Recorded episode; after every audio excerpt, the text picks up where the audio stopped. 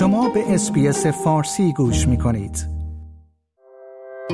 شما شنونده دریچه‌ای به استرالیا هستید. پادکست SBS Audio که به شما در زندگی در استرالیا کمک می کند. یکی از پیچیده ترین و شاید ماهرانه ترین نمونه های تکنولوژی و فرهنگ ملل اول از طریق بافندگی نشان داده می شود. بافندگان اشیای زیبایی خلق می کنند. اما این فرایند اهمیت فرهنگی عمیقی هم به همراه دارد. نیو سرد هستم و به همراه همکارم مریسا کامپگنونی در این قسمت از دریچه به استرالیا بررسی می کنیم که چگونه بافندگی به راهی برای به اشتراک گذاشتن دانش ارتباط به مردم و کشور و دعوت به ذهن آگاهی تبدیل شده است. بافتنی ها به اندازه خالقان بومیشان متنوع هستند و هر اثر پیوندی آشکار بین بافنده، کشور و اجداد آنها ایجاد می کند. بافت با جمعآوری و تهیه منابع محلی مانند نیزار، پوست درخت و گیاهان شروع می شود. اینها برای ایجاد الگویی برای ایجاد اشیاء پیچیده مثل سبد، کاسه، تناب و تور بافته می شوند. به گفته چری جانسن زن گمروی هنرمند و مربی از شمال نیو ساوت ولز برخلاف دیگر زبانها چندین کلمه برای بافندگی در استرالیا وجود دارد. Weaving is just one word in English.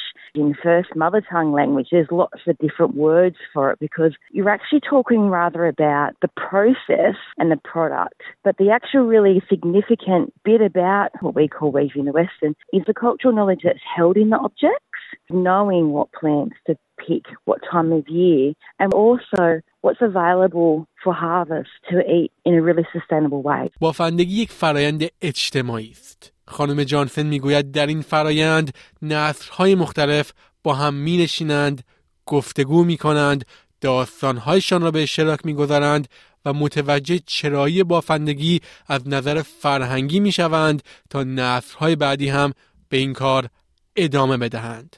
The importance about weaving is not necessarily just learning the stitches and the process. The importance is actually understanding what you wove with, why those items were significant, what the object that you're making was used for, how to use it correctly. So there's so much involved in it. البته برای افراد مختلف بافندگی معنای مختلفی هم دارد. لوکاسل یک نگهبان واریمی در منطقه نیوکاسل است. مهارت او شامل یادگیری و انتقال دانش ابزارسازی بزرگانش از طریق ساخت قایقهای پوستی سنتی، نیزه های ماهیگیری و ابزارهای دیگر است. For me, weaving and predominantly rope weaving plays a big part, especially with all of um, men's tools. Our weaving plays a part in securing, say, the ends of the canoe It also plays a part in securing the different materials that we use to form together, like our fishing spears. If we're binding rock to use as, say, a spear tip, a knife edge, that's all secured by weaving rope. از همینجا می توان متوجه شد که برخلاف برخی تصورات در این فرهنگ مردان هم درگیر بافندگی می شوند.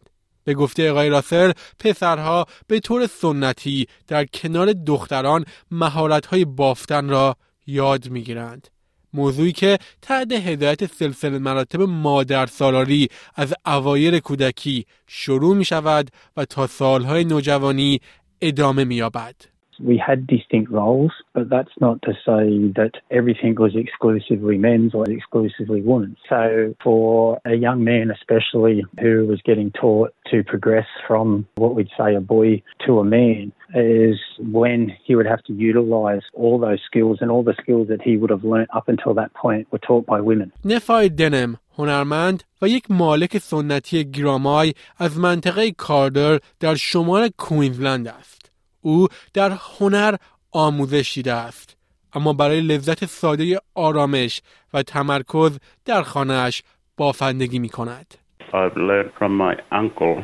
He's taken the time to show me how to make the uh, traditional lawyer cane baskets that we use up here in North Queensland. And it was from there that I've learned how to, to go out collecting, how to strip it into finer pieces, and also setting them out in the four different sizes in order to start constructing the basket weaving. بافندگی یک نوع مدیتیشن متحرک هم هست. راهی برای بیان بسری افکار.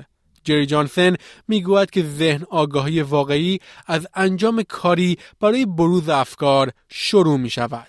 That's how our community would process things. We would process them together as a collaborative in love and in a really respectful way as a family.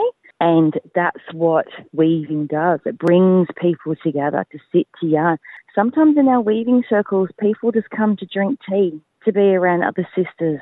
منابع گیاهی مثل چمن و پوست در سراسر کشور متفاوت هستند. به همین دلیل هم بافتها از نظر سبکی فرق می کنند. خانم جانسن می‌گوید اما خود بافندگان هم استعداد و سبک خاصشان را به اشیا می آورند. آنها حتی از رنگدانه های مختلف برای این کار استفاده می کنند. Here in Australia, we collect pigment from country, as in flowers, bark, sap, roots, all sorts of things. So, different areas you would collect different pigment. And artists purposefully using the pigment to colour the woven fibre is really significant for that person and for that area. So typically, somebody with a trained eye can pick the region and sometimes even the artist based on the pigment, the style, and the stitch and the materials. خلق یک بافتنی می تواند بینشی در مورد ویژگی ها و مهارت های بافنده هم ارائه دهد. نفی دنهم هنرمند میگوید گاهی اوقات حتی میتواند هنرمندان را با نگاه کردن به پایه بافت شناسایی کند. Many of our artists, including myself, we start off differently. That's how you can tell from the space of it and how we started, whether it's a left or a right hand weaving. So you can really tell who's made what. And you can really see whether they've taken the time to strip the cane more finer or they've just gone into rushing the process of making the basket. کسی لیتم یک هنرمند چند رشته‌ای و استاد بافندگی در ویکتوریا است. او کارگاه های آموزشی تحت رهبری اولین ملل راه اندازی می کند. جایی که در آن افراد غیر بومی تشویق می شوند تا عمیقا در این فرایند شرکت کنند و یاد بگیرند. Having non-Indigenous people partake gives a greater understanding of where us as First Nations weavers come from, everyday uses from our ancestors, but it's mainly really important that they know that these workshops should be First Nations led and they should take away the importance of cultural intellectual properties of our knowledges here in Australia. رعایت پروتکل ها در این موارد بسیار مهم است. در حالی که می توانیم آزادانه دانشمان را به اشتراک بگذاریم اهمیت دارد که از آن برای نفع شخصی استفاده نکنیم. علاوه بر این ما باید پیوسته آموزه های مربیان ملل اول خود را یاد بگیریم و به رسمیت بشناسیم. در این رابطه کارگاه هایی اغلب از طریق شوراهای محلی ترویج می شوند. کسی لیتم می‌گوید می توانید انجمنهای بافندگی تحت رهبری فرست نیشنز و جشنواره های بافندگی را جستجو کنید. اینها برای عموم آزاد هستند. The importance of advertising that it is First Nations led is a main thing. And then having non Indigenous or basketry people coming in and, and working together, united, and learn from each other. And then with the workshops, I post on my Instagrams, and sometimes it's just word of mouth as well. این روزها اشیای بافته شده توسط بسیاری دیده می شود. نمایشگاه ها و فروشگاه هایی در گالری های بزرگ و کوچک در سرتاسر سر استرالیا برای این آثار هنری وجود دارد.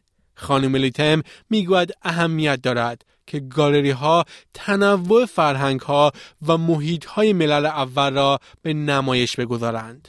The mainstream with weaving is actually a visual insight into the past, which is now the present and all of us weavers are continuing for our future generations. So when people go into galleries, people do need to realise too that our weaving is Australia wide and everyone has a cultural significant story with the weaving or fibres of plants. It's not all the same. این پادکست SBS آدیو بود برای شنیدن پادکست های بیشتر دریچه‌ای به استرالیا به sbs.com.au australia explained مراجعه کنید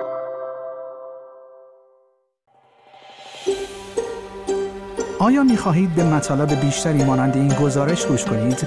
به ما از طریق Apple Podcast، Google Podcast، Spotify یا هر جای دیگری که پادکست های خود را از آن می گیرید گوش کنید.